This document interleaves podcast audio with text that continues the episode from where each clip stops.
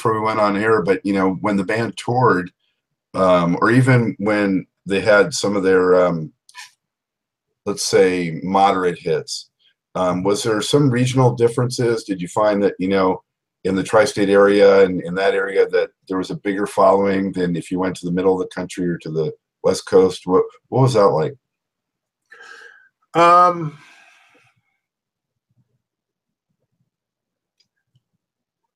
with that's an interesting question. Um, and I and to some degree it depended on uh, the time frame. Um, with Jimmy, when you're doing the, the Chitlin circuit, um, when I started out with Jimmy, we were, we were we were playing the Chitlin circuit. We really didn't even have have a record, you know. Uh, so, like I said, when you go into these clubs, you're just providing that weekend entertainment for people that are coming. So sometimes they would, they might have heard of you, uh, depending on where you were, uh, how close to New York, um, um, but they were listening to the music. You know, uh, as as you started getting some some some uh, national exposure through records or even regional, depending on how big the record was. Um, then people would come to see you because of the song, not because they knew the reputation of the band, you know. And then you would try to expand from that. Um, with Fatback, um, it wasn't until they actually started getting um, more airplay outside of the New York area that they started to expand out. Obviously, because you know, uh, club owners won't uh, uh, hire you to come into their club if they don't think you can bring a, a an audience in. Uh, I have a kind of funny, a humorous uh, uh anecdote. Um, I remember we used to, when I was with Jimmy, especially in the early days, we used to to play Atlantic City. This is long before the casinos came to Atlantic City. Atlantic City was always like a beach resort that people would go to, and uh, we played at a club called the Wonder Garden. Um, which there were two main club, uh, Club Harlem in uh, was right around the corner, which is where most of the major acts played, and then there was the Wonder Garden where some major acts, but it was a little bit, you know, uh, maybe a step below. Um, and I remember one time we were playing there, and Jimmy told me, you know, said, "Yeah, the, the club owner is doing us a favor, man. He, he booked us in here for this bid." I said, and I looked at Jimmy. I said, "Jimmy, that line is going all the way around the block. You know, I said he'd be doing us a favor. We were just playing for the barmaids. said, he's making money. He's not doing us a favor. So it was a funny way of looking at it. But I mean, club owners would like to do that. Um, one of the things that used to always amaze me, we would play brand new clubs sometimes, and and you go in, you'd go into the club, and you're getting set up, you get you set up your equipment, and then you ask club owner, okay, where are the dressing rooms? Oh, you can change in the bathroom. you can change in the office.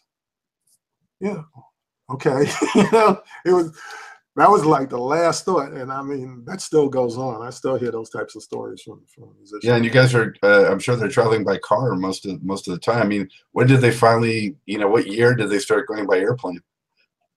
Uh, that depended on where where we were going. Um, a lot of times we would rent car. Well, in the beginning, especially with Jimmy, you know, it was his car. Whoever had, else had a car might have to rent one car, and then eventually got to the point where we started hire. We we rent a bus. There was uh, Academy buses, which is a, a, big concern now. At that time, it was a much smaller. Uh, you don't you didn't see as many academy buses as you do now. I see academy buses all over the place, so they've they've really grown. But back in those days, uh, we would rent a bus, and they weren't custom buses; they were regular buses. So you know, you're sitting sit up, you know, you weren't laying down, no TVs, no nothing, you know. But it would get you from place to place, and uh, and the same thing with uh, with Fatback. Um, we even made some trips to the West Coast by bus. Yeah. Hmm. Uh, but a lot of times we would we would fly, and, uh, and obviously if we went, um, you know, outside of the country, um, with Jimmy, like I said, we'd go to Canada, went to Panama, um, uh, England, France, Germany, Saudi Arabia. Saudi Arabia was really interesting. Uh, a lot of desert, a lot of desert, very hot. A, lot of what? Desert. Desert. Yeah. A lot of desert. A lot of desert. Uh, I remember we we went out to play, um, and we were playing for Aramco. That was the Arab American Oil Company, right? So as long as you were on Aramco's territory, you were on U.S. soil, basically. Once you left out of there, you were under Saudi Arabia's rules. So, uh, and and uh, one of the things they told us is, okay, if if you see part of the royal family, don't look at them. So I can remember we were in, I think it was Riyadh, and we were, we were walking towards a store, and all of a sudden we see this Rolls Royce pull up on the side, right? And and when the door opened, all you saw was this this leg with a slit to the was one of the princesses, right? So we're trying to look without looking. no, it, it, was really, it was really funny. Um, the other thing I remember about Saudi Arabia was they the gold they had, the gold jewelry was no less than 21 carats. So the gold was so yellow that it didn't look real because we're not used to seeing that type of mm. purity in the gold you saw here, you know. So that was weird. And then uh, the guys that would come in to to to, uh, to to buy the guys that worked at Aramco because they had nothing else to spend their money on. You know, they'd come in and have a wad of, of bills.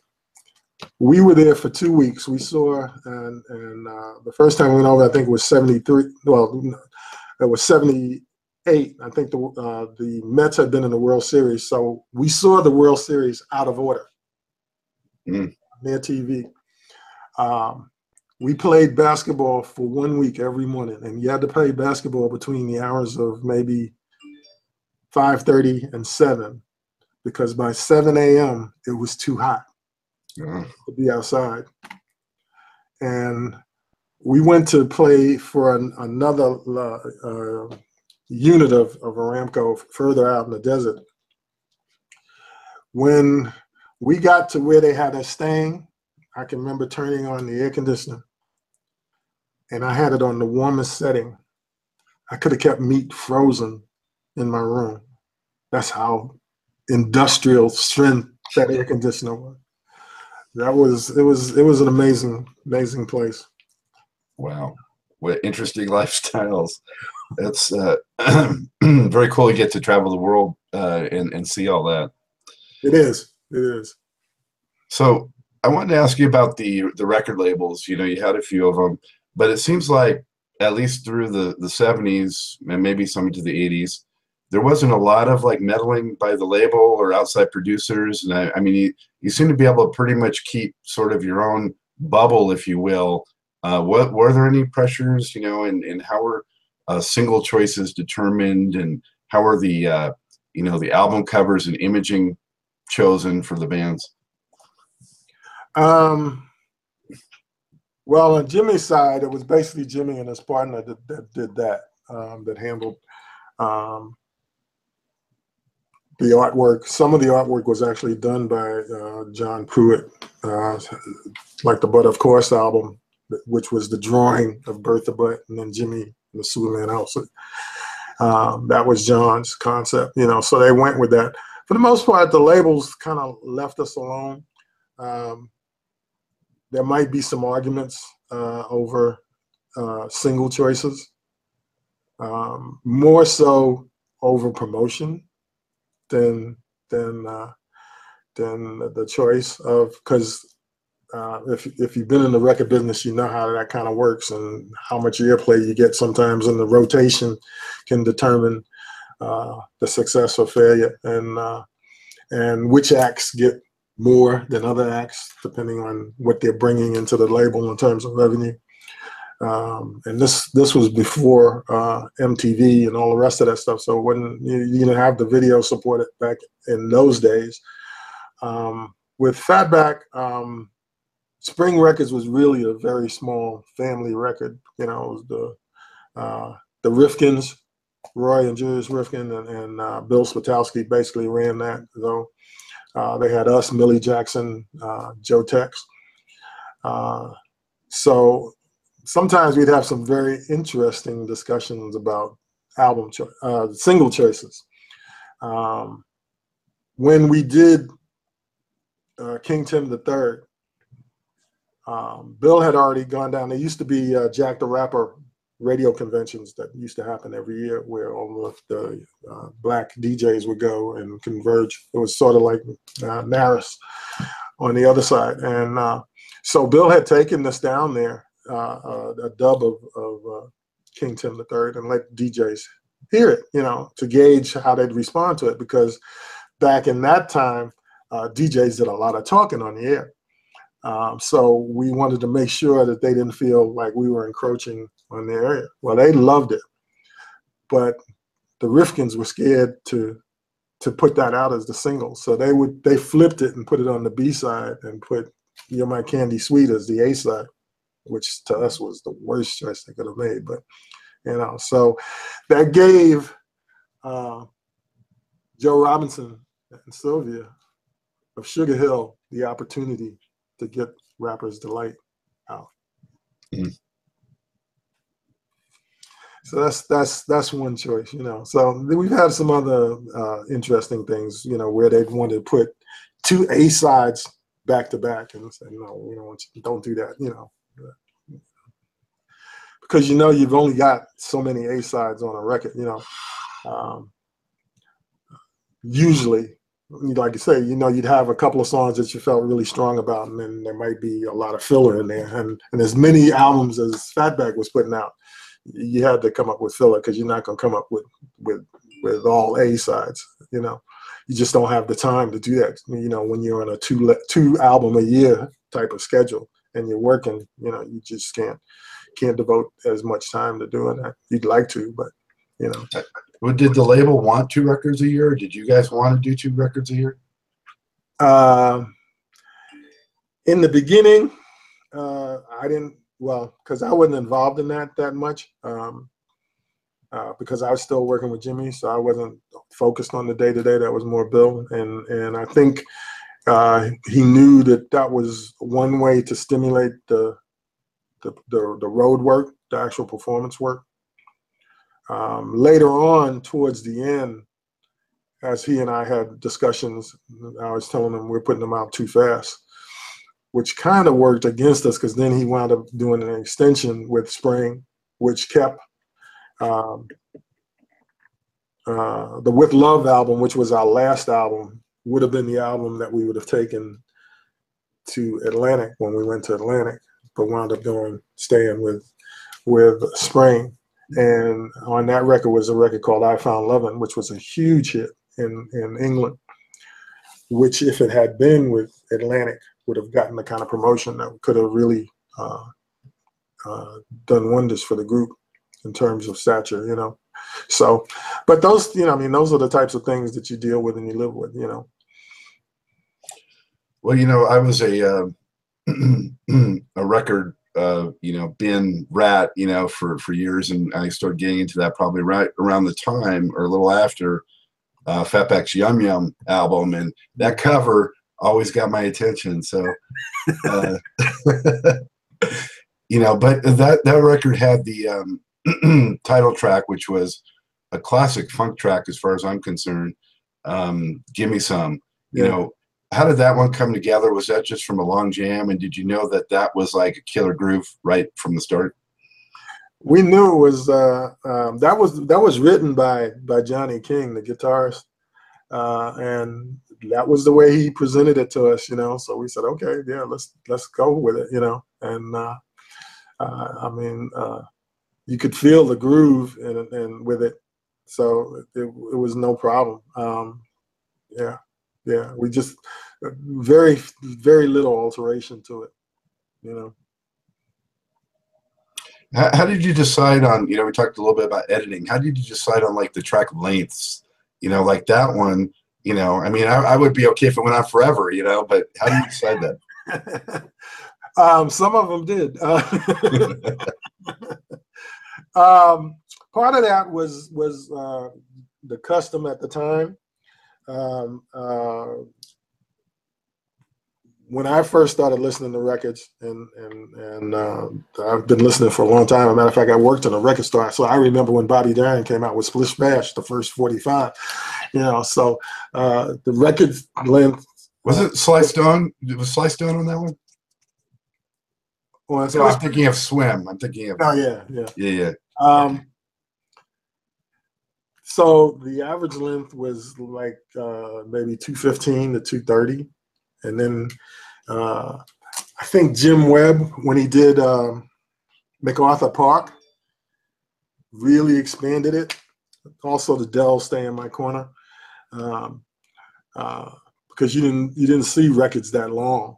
Um, so they started to get a little bit longer and longer. Um, because the average album back in those days may have been about 45 to 50 minutes worth of, of, of uh, music and part of that was the just the physics of how much you could put on that that lacquer you know that you're making a record from obviously with digital now that's no longer a concern uh, uh, and how much eq you put on the record you know a lot of funk records are bass heavy which causes you got to have wider grooves for the needle to track that. Otherwise, it skips all over the place.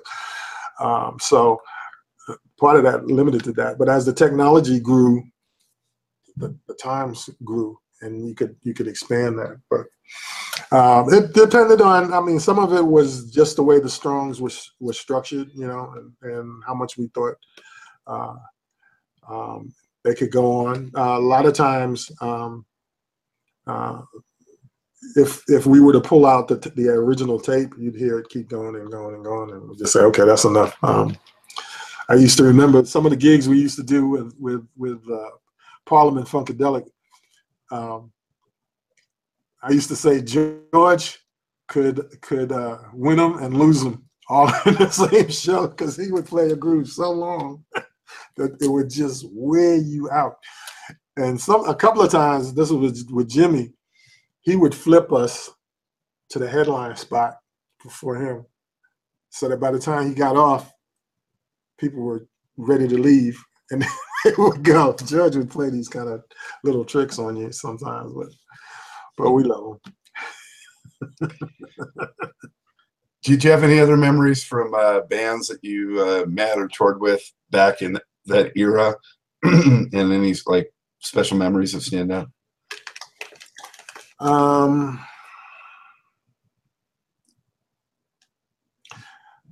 I won't name names. Um, some brands were very, very accommodating in terms of of uh, uh, maybe use of equipment. A lot of times when you did the shows, especially uh, later on, the equipment would be rented. So you, you know, other than your own personal instrument, maybe the amps were all the same. You know. Um, some bands um, wouldn't mind you plug it into the amps or not change. You know, they didn't have a problem with you changing the settings for your show, and they do the same thing for theirs. Some, you know, no, don't touch it. Don't do this. Don't do that. You know, it was almost like when you worked in New York because it was it's a union town. You can't even carry your own instrument to the stage. That has to be done by by uh, you know one of the the uh, the techs, uh, the the union people at the at the at the uh, at the venue. I'm thinking of Madison Square Garden as one, but I mean that you understood. But when you're touring with a group, you don't expect that type of thing, you know. But I will tell you one uh, funny story, and it's not necessarily about about a band. Um, when I before we became the Jimmy Castor uh, just before he, he, named it the Jimmy Castor Bunch, we got on a tour with Diana Ross and the Supremes. It was just before she left. And we did two dates out of this tour because we were getting too much attention. And we, we found that out for a fact, you know, that that was the reason why they took us off, but, you know. Yeah. We were interfering with the headliners, but but we worked with a lot of groups. I mean, we did shows with uh, uh, Marvin Gaye, uh, Earth, Wind, and Fire, uh, the Commodores. Matter of fact, uh, the Commodores' original manager, Benny Ashburn, uh, told me about the group because he used to come into Small's Paradise a lot when when uh, Jimmy was playing there, and he said, "Man, I got these guys down in Tuskegee. They're great." And I said, "Well, man, you know, when you bring them up, man, you know, let me know." And so I met them, you know, before they had ever done any recordings, and uh, Lionel and all the rest of the guys. Um, and uh, you know, I told them, I said, "Yeah, you got a great group. These guys can go far." You know, and then they blew up. You know, had their big hits, and and we did some tours with them. Um, and uh, get got to watch to see how that affected people, you know. uh, but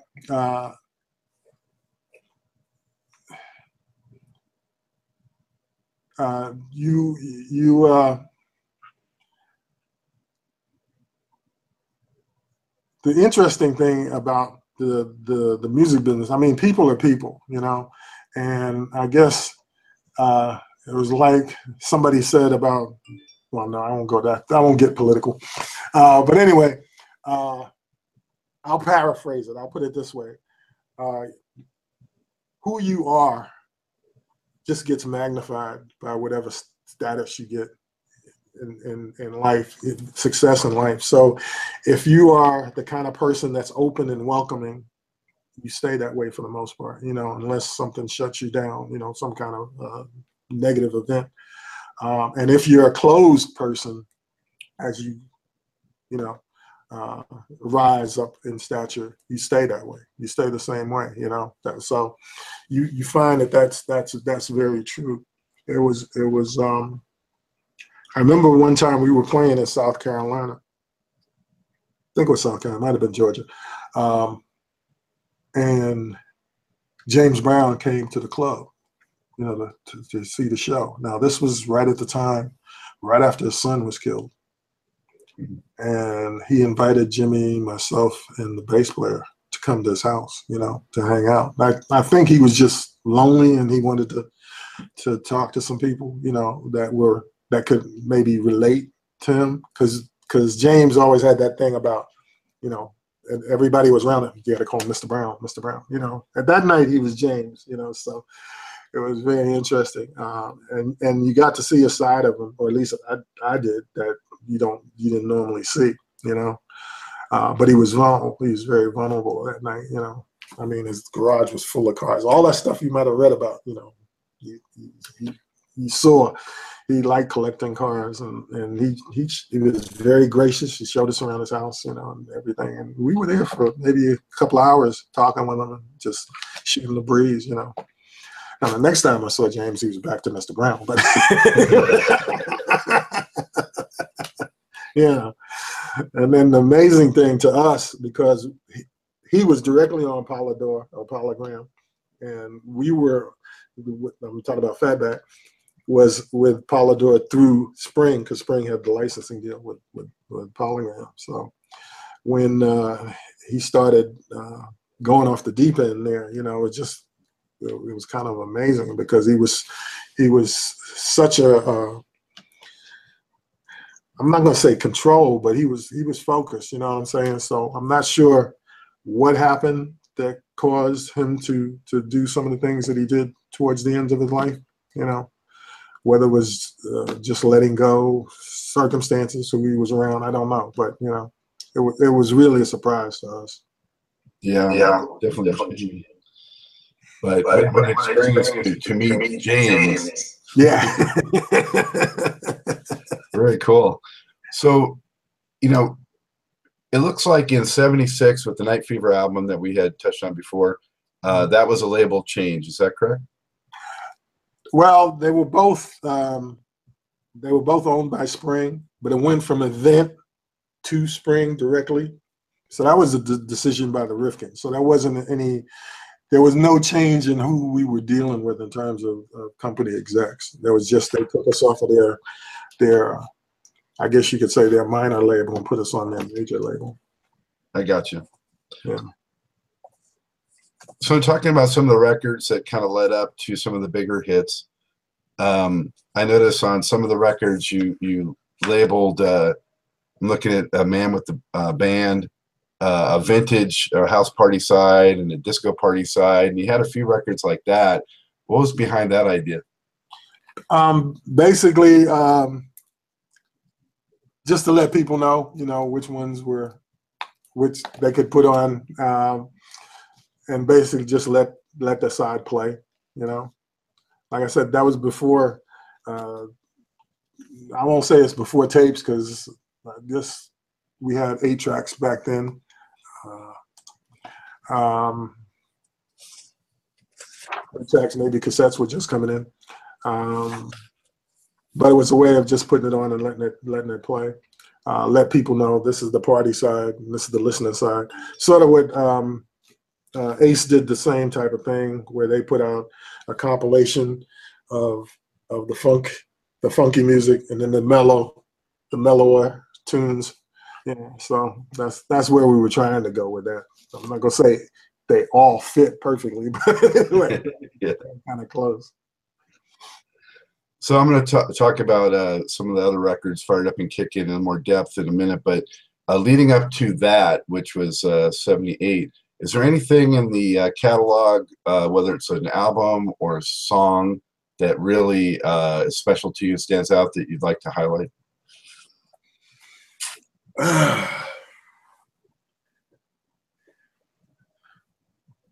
We're talking about albums like Man with the Band, NYC, NY USA, USA, yeah. Um, uh, Night Fever, and all those.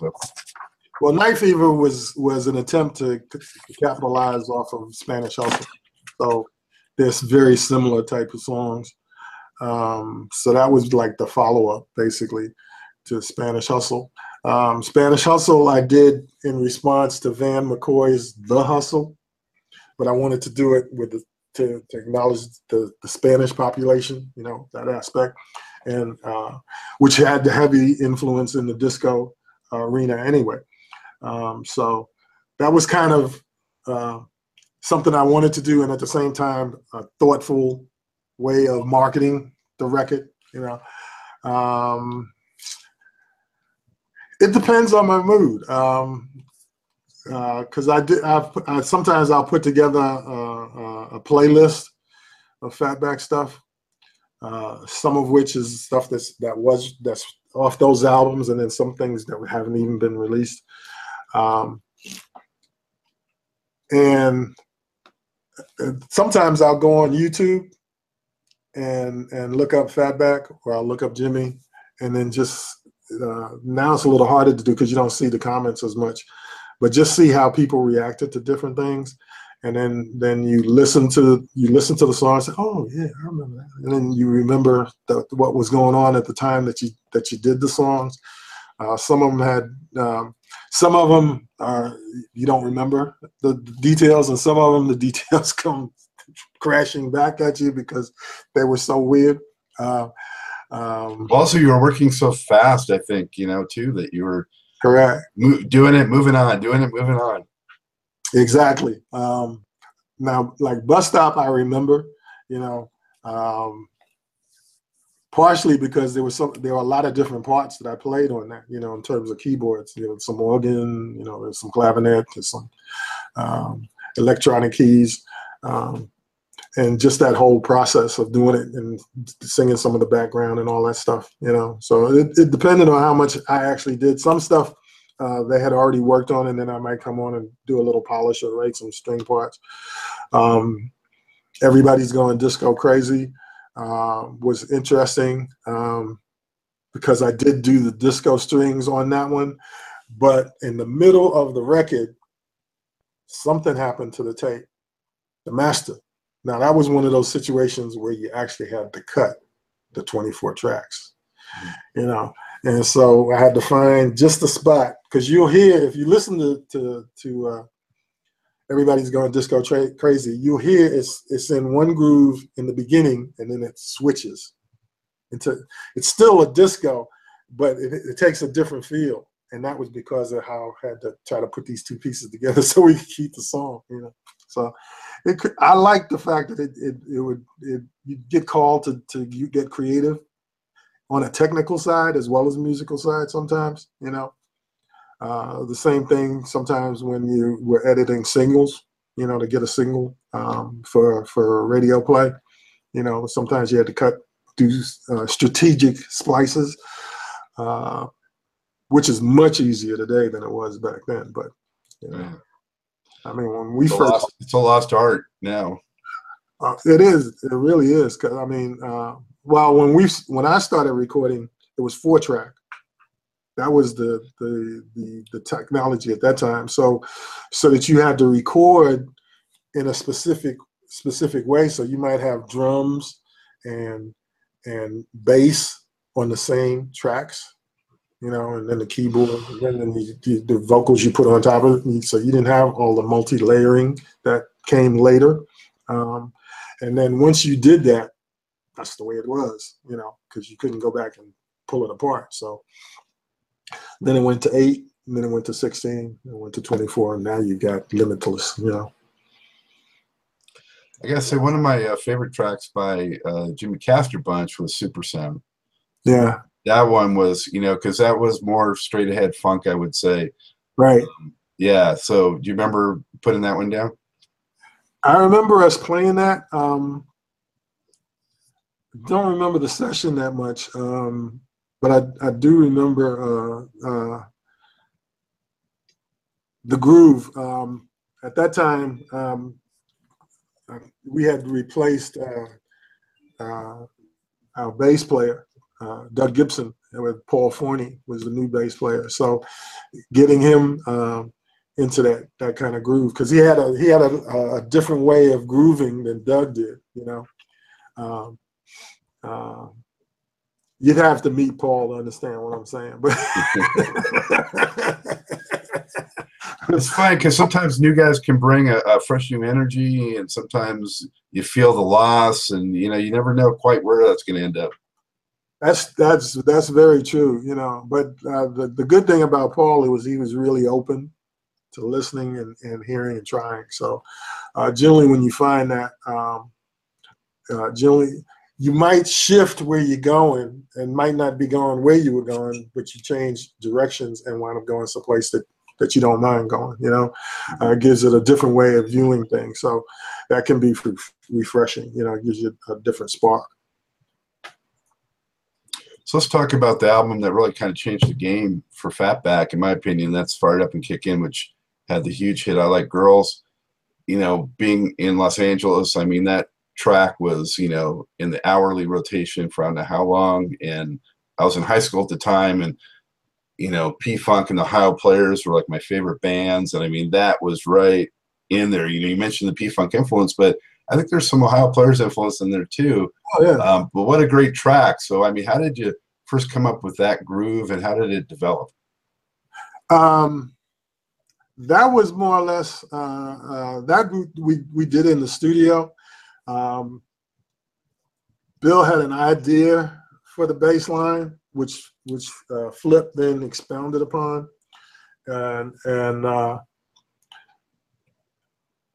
I kind of just went along for the ride at this point. You know, I didn't I didn't I didn't do a whole lot uh, to it. I might have made a suggestion here and there, but but uh, you could feel where the groove was going, and and uh, it's got some some some strange time signatures in there in spots too. So I kind of I kind of enjoyed that, you know, and and then where we went for the bridge. So so what I really wanted to add was was the the Bernie Worrell effect on the bottom, you know, adding adding the the Moog bass and some of the the uh, the the little uh, Squiggles. fictions that that yeah that that Bernie liked to do, um, and and but recognize that that was a great groove and and uh, it was it was a great record for the time of year that it came out, which was coming into uh, late spring, early summer. You know, it was just the time for girl watching. You know, um, and what we did that was done at at uh, at Media Sound, and and what we did is we had the engineer uh, Ron St. Germain go out onto the street on 50, 57th Street where it was located off of uh, off of uh, 7th Avenue. And um, at that time, well, it came out in the, the late spring, but it was actually recorded earlier in the year. So the buses still had their their, their uh, snow chains on them. And if you, you, listen to the intro, you can actually hear the buses going by. You hear those chains rattling. You know, that's what it is. So it was that's that was recorded in stereo, and we put we mixed that into the very beginning of the record as they're talking about. You know, uh, you hear um, uh, Duke. Uh, uh, uh, I forget what the phrase he actually says. You know, about, about the very beginning, and uh, and then it gets into that groove and that groove just just keeps going and and just just gets you you know? So um and who's doing who's doing the spoken word uh, parts? Um that was bill. Oh, that's bill yeah. That was bill yeah. Most of that's bill. And and, and all of that is the thing about bill's vocals is it's one and done you're not going to get it the second time you know So uh, he may, with a song like that, when we do it, you know, he can get into the character of it, but you're not going to hear it exactly as the record. He could never lip sync his own records because he, he doesn't remember, you know. So they're they're spontaneous type of things, you know. Did, so, did you ever have to perform that on Soul Train? Uh, that would have been a lip syncing situation, probably. So. Most and most of the Soul Train that we did uh, was lip syncing you know, even with Jimmy, a lot of times it was lip singing. They did do some live stuff because you can tell a lot of times, you know, when you when you're watching it, which is live and which is the lip sync. Generally, you hear it start dying down. You know, I'm saying, okay, we know that that uh, they're lip syncing on that one, but but um, on on uh, the is this the future album? There was a song on there called uh, "Up Against the Wall," which is all Bill just extemporaneously rapping. You know, he's talking about, you know, the man and Big Brother and all the rest of that stuff, you know. And we couldn't perform the song, couldn't do it. And it was funny because in Texas, Tom Joyner liked that that particular record. So I remember, um, I think I had to, we, I was either in Texas with him or in uh, um, Chicago. I, I forget, I think it was Texas though because uh, Tom worked in both. He used to fly back and forth between both both cities. I think he was Dallas and and Chicago, and that was one of the popular records. And I was doing a promotional tour, and Bill wouldn't go because he knew he had to do that. So we had to kind of fake it, you know, and just just play, let the track play, and and throw in a couple of the phrases every now and then. But it was funny. But in fact, I got a lot of tunes that we never played live. A lot of tunes because they just come and then they were gone.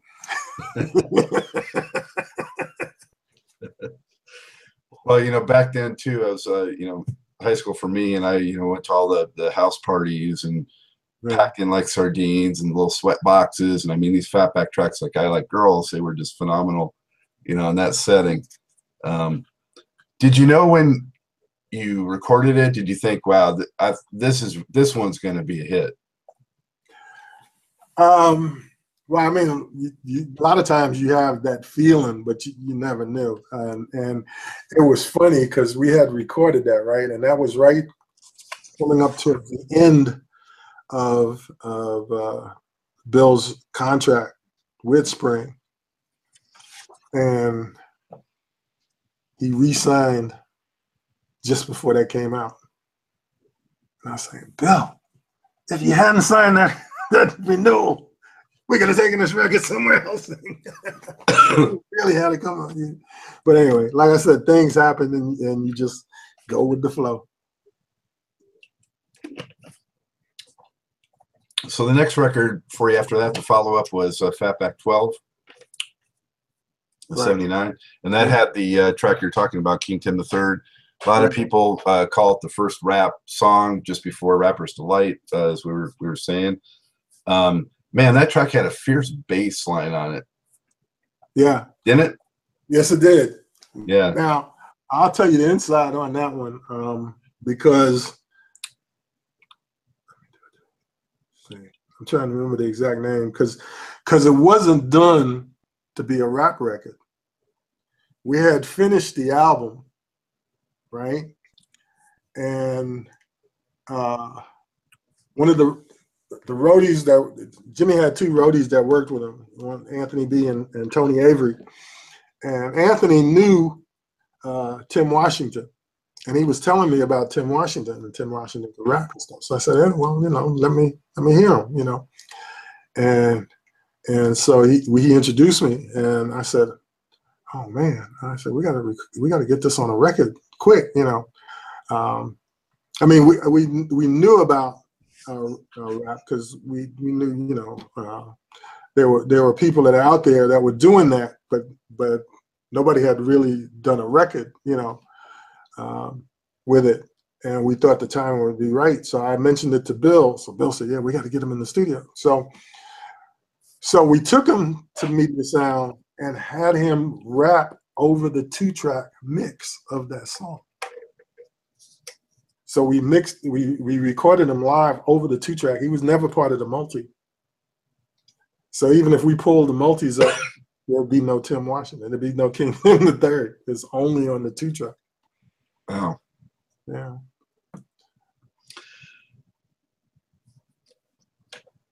You know, on this record, I think also a sign of the times.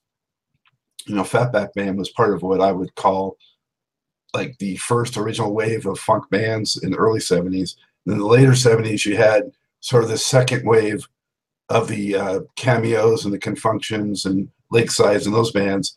And some of that influence you could feel on this record. Um, You're My Candy Sweet is sort of like a confunctiony kind of disco funk type of track. So, yeah, were you guys feeling that at the time?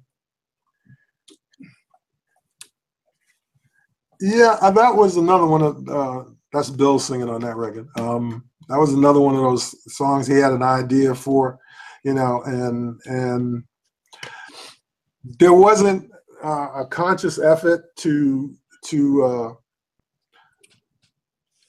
to capture anybody's sound. It was just kind of where we felt the groove was for what he was doing, you know, what he was trying to do, and uh, and and so that's that's basically how they came together.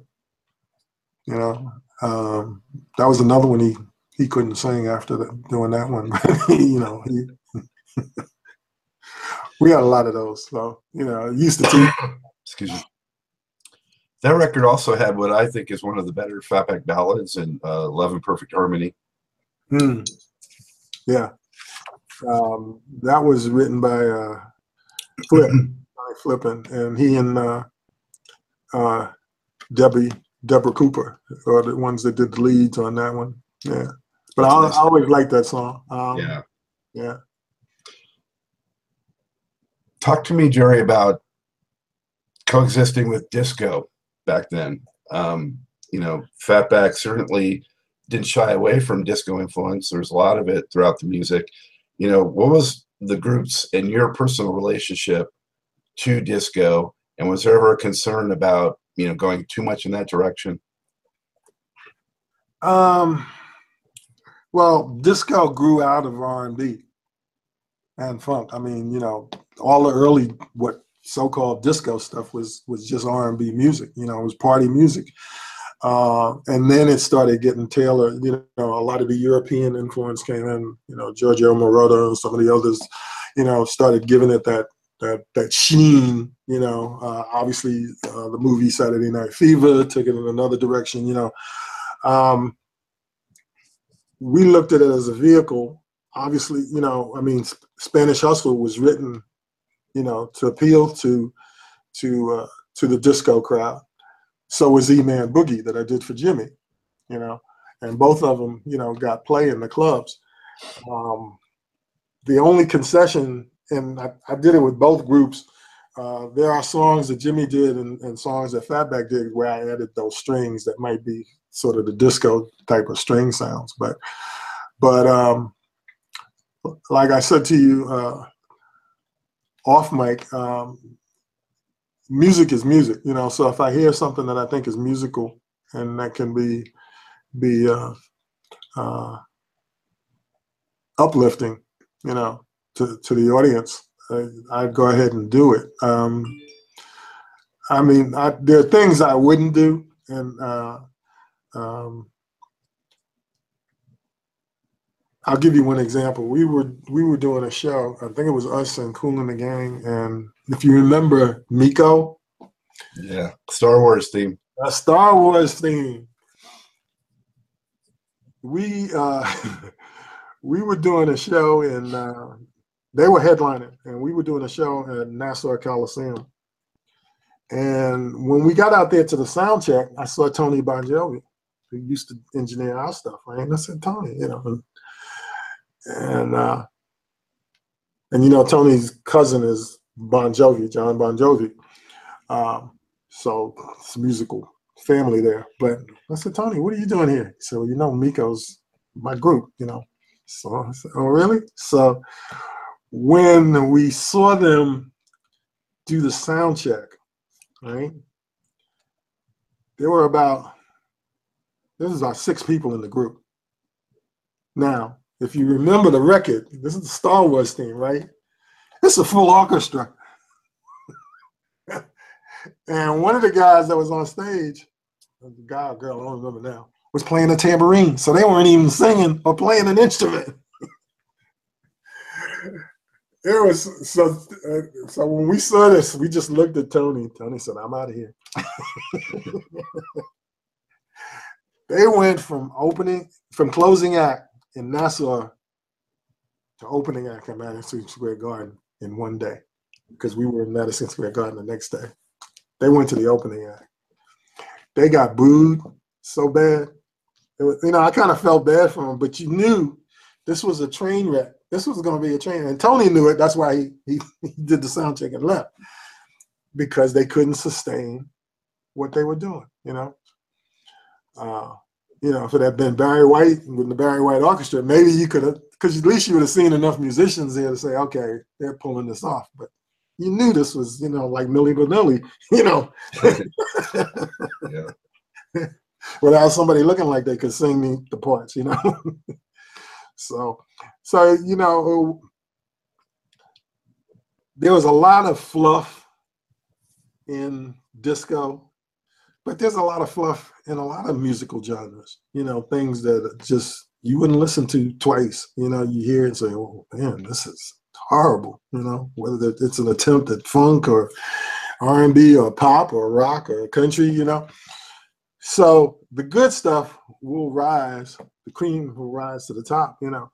Uh, and the bad stuff just gets swept away, you know. So we didn't have a problem with doing some things that had a we didn't look at it necessarily as disco per se as danceable you know because um, that was basically the driving force behind disco was music that they could play in the clubs that people would dance to you know so that's where it started you know that's that's where uh, i'm not gonna say ended up but i mean disco is gone but people are still dancing to you know djs playing records that are grooves you know so Let's talk a minute about a different genre, and that's go-go music that came out of DC. Oh. I think that Fatback to me seems like they were a, a influence in that. Do you think that's a true statement or not? Um, I think there are elements of, of similarity. Um, we were certainly aware of, of uh, Go-Go, Chuck Brown. Uh, matter of fact, I listened to uh, his his song the other night um, because it, it, was a groove and it had had those elements, you know, the percussion and all the rest of the stuff. Um, we we didn't try to emulate the go-go beat and, and their style, but but um, like I think, like I said, I, there were elements that that uh, that that uh, that overlapped between the types of music that we played and, and what they did. You know, Well, I think I th- I'm saying I think the Fatback influenced go-go more than. Oh, that's very possible. That's very Yeah. possible. Um, I never had that conversation with Chuck. Ask him, you know, uh, or any of the other groups that that played that. But I, I would I would imagine they did. Um, I'm I'm thinking back to the time um, frame because when Fatback started, they were really a New York band, you know, and they'd get some airplay in New York, but it didn't it didn't branch out very far until until they until um, maybe the Yum Yum album. Definitely, you know, by the time of Spanish Hustle and and Bus Stop, then it started it started spanning out. But but uh, so it's it's very possible that that that uh, that those groups might have heard some of that stuff underground. You know, uh, some of the stuff that was Fatback and some of the other groups that out of New York that were doing stuff. You know, um, but I hear some of that. I hear some of Mandrill. You know, in their stuff because Mandrill had had some of the same elements, but it had more of a Caribbean type of feel with that driving brass. You know, so. Uh, and then brass construction, obviously, you know. So, so Bright Lights Big City uh, came out 79, second album 79. Freak the Freak, The Funk was a great uh, track, uh, in my opinion, and it was very popular in my circles in Los Angeles. I was a little surprised to see it wasn't really necessarily that big of a hit overall. Was it even a single? Freak the Freak the Funk. I don't think that was the single. Yeah. Well, like I said, you know, um, promotion issues. Yeah, that's surprising to me. So some of the stuff we had to do ourselves, you know, some of the stuff we did ourselves, you know, where we hire our own promotion guy just to try to to get some stuff out there. But but um, that was one of the ongoing uh, issues we had with uh, with with spring, you know, and and because you had to get it to a point where poly, polygram would then pay attention, you know, if you wanted to get the real muscle behind it. Mm.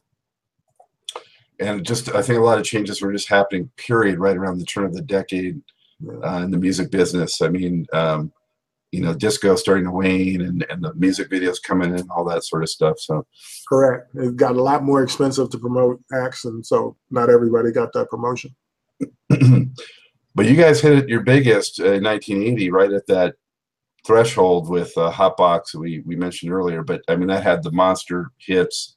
Um, Got to get my hands on some money, and um, backstroking. Yeah. So and those tracks were actually uh, consecutive on the record, which made it a real sweet spot on that on that album. Um, talk about those tracks and um, you know how that sort of changed the game for the band. Um, backstroking was was an idea that Bill had. Uh, Bill likes to have those double entendre uh, type of of, of uh, phrases and and, and uh, things going on. If you listen to a lot of his lyrics, even though he he's not singing on that one, but that was his idea, and uh, Flip came up with the groove, uh, and and we just went along with it, you know, and and uh, and and fleshed it out to give it some feeling, you know. Uh, I put that that Moog sound in the very beginning to give it that little hook, so that as soon as you heard that, you knew it was coming. A little more Bernie influence. Yeah, definitely. Well, a little bit of Bernie, but you know, that slide just you know was just one of those things, and we had some interesting things with that slide live. But anyway, uh, but but it, that was we knew that would be a hook. Um, uh, I didn't do as much Bernie with the bass. I just reinforced the bass mostly with that one. Uh, not so many of the little frills that Bernie liked to put in, but but I, I, I wanted to give it that signature intro. Got to get my hands on some money with something that, that I really wrote, and uh, it was for King Tim. Um, the, the the one complaint I had with Tim because Tim was kind of lazy you know, in terms of being being a rapper. So we would also he wouldn't he he he he didn't write his own lyrics. I would have to write lyrics for him. You know, so uh, we had this idea for money, and then I had this idea for, to add this rap to it, and then add other little little things, you know, with the funny voices and things, which sort of is like. Um, uh, um, who's the group? It wasn't. It wasn't. Uh, but anyway, um, but we knew, uh, especially with the economy like it was uh, in the Reagan years, that that you know, money would be something that people would relate to. You know, got to get my hands on some money. We need some money, so uh, we thought that was that would be a good idea, and we tried to make it funky and and uh, and and and appealing. So, you know, uh, but that that was a little that was more structured than than uh, than backstroking was. You know. Yeah, the the some of the arrangement choices, uh, you know, I got to get my hands on some money. I mean, they're like, how did you like come up with the? How much trial and error was there in that? Um, you have element in particular, or are you just talking about? You know, just the way the the background vocals and and and the different parts to it, and the synth part, and the um, all those elements are just you know, it's more complex than some of the other songs in that way. Yeah. Um, well, basically, when we were recording it, because there are two grooves. You got that beginning groove with the bass line, you know, uh, and then towards the end, it's more just groove than actual structured bass line. You know what I'm saying? We're just grooving. Um, that was due to just to the length. You know, when we recorded it, we started having fun. You know, somebody play a little group. Okay, let's keep that going. You know, and you just go with that. Um, I wanted it to be humorous you know. So, so the lyric that Tim was was was rapping, we kept that funny, and then we put the little voice sounds in there to to add some more of that humor to it to make make it ear candy. And then uh, Carol Sylvan, who did some of the the the the, the female leads on it, you know. Uh, we just want to make it a party record. It, but you're right; it has a lot of different different elements, a lot of uh, different sounds and voices coming at you uh, during that. You know, um, it was it was just one of those things that that one uh, I'm not gonna say that I had it all planned out. I had ideas, but as sometimes ideas come to you as you're doing them, you know, oh, this might be a good one. Let's try this. Let's put this in there. Um, uh, um, Tim's laugh, where we slowed the track down, so when he he said it, you know, and then it would go into the high Mickey Mouse type sound and voice, you know, that kind of stuff. Um, that was that was something that I, I kind of knew I wanted to throw in there just as as uh, uh, funny, you know, uh, funny stuff, you know. So it's sometimes magic just happens when you're in the studio and you're actually creating. I've always enjoyed being in the studio or in a recording situation, you know. Um, because I like the spontaneity of creating the ideas a lot of times. Because even sometimes when you know what you want to do it, what you want to do and how you want to put it down, something else will come to you as you listen to it, you know, and and uh, or you might want to improve it. And then I've had the experience, especially when when you're doing it and sequencing it, where you have a power surge and it's all gone. Now you got to recreate it. And how do you get that groove? You know, nine times out of ten you can't get that exact exact same thing that you were doing but it may be better than what you were doing you know mm-hmm. because now you're you're improving on what you what you remember of what you did. So you know it's it's there there's truth to the fact that you're saying this is the creative process you know. You're being creative or at least you hope you're being creative you know. It depends you know. Some people take shortcuts Did, did the fact that you had parted ways with Jimmy uh, at that point allow you to uh, focus and dial in a little bit more than before and take take your time a little bit more maybe? Um, not really, because it wasn't until the um, the very let's see, we did the last spring album, which was with Love. It was just before uh, I think On the Floor was the next to the last spring album, and then than uh, with Love. There was a little more time between those two because Bill had, had agreed to an extension with Spring. Uh, but other than that, we were still doing the two two albums, and then on top of that, now I'm touring with them while we're traveling around the country, mm. the world. So, so that didn't really uh, give more time. Maybe it gave me a little more insight into uh, the talent that was traveling with us because you know now we're we're traveling as a group, so I'm seeing them all the time. You know, so I know strengths and weaknesses uh, a little better than I did when I just come in and say, okay, let's try this, let's try that. You know. Um, But but But time of Hot Hot Pots, Pots, how many How many original original members members still go with the with group? the group? You know, let's see. Well, Flip and Johnny, Flip, Flip, uh, Johnny Flippin, uh, Johnny King, George Williams um, were original members, and obviously Bill uh, were original members. I'm not an original member of Fatback, even though sometimes they list me that way. But um, Earl Shelton, who played saxophone, was original saxophone player. Uh, by Hotbox, he was no longer playing with with with uh, the group. Also, uh, George Adams, who was another, who was an alto player, also used to uh, used to play with the group uh, on and off. So people had had come and gone through. A lot of people went through Fatback. You know, um, that's why generally, if you look at Fatback pictures, you keep seeing different people. you know, because Yeah. you know sometimes people even think Calvin Duke. I'm Calvin Duke with hair. You know, because they see all this hair. That must be you. No, that's not me. That's that's somebody else. You know, because I wasn't playing with them there, except in the studio. You know, I would do stuff. So.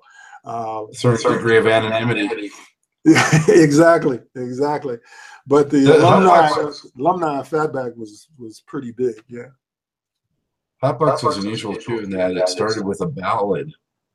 Uh, I was wondering, you know, how did that sequencing sequencing come to be? which which ballad started the album? The Hot Box album, the, the title track was kind of a, a ballady kind of song, and that led off the Oh, record, right? Got a hot box. Ooh, girl, you got a hot box. That's hot box. Is that the one you're talking about? It's kind of compared to the others, it's kind of down tempo. Oh, okay. Yeah. Yeah, I can I can I can go with that. Um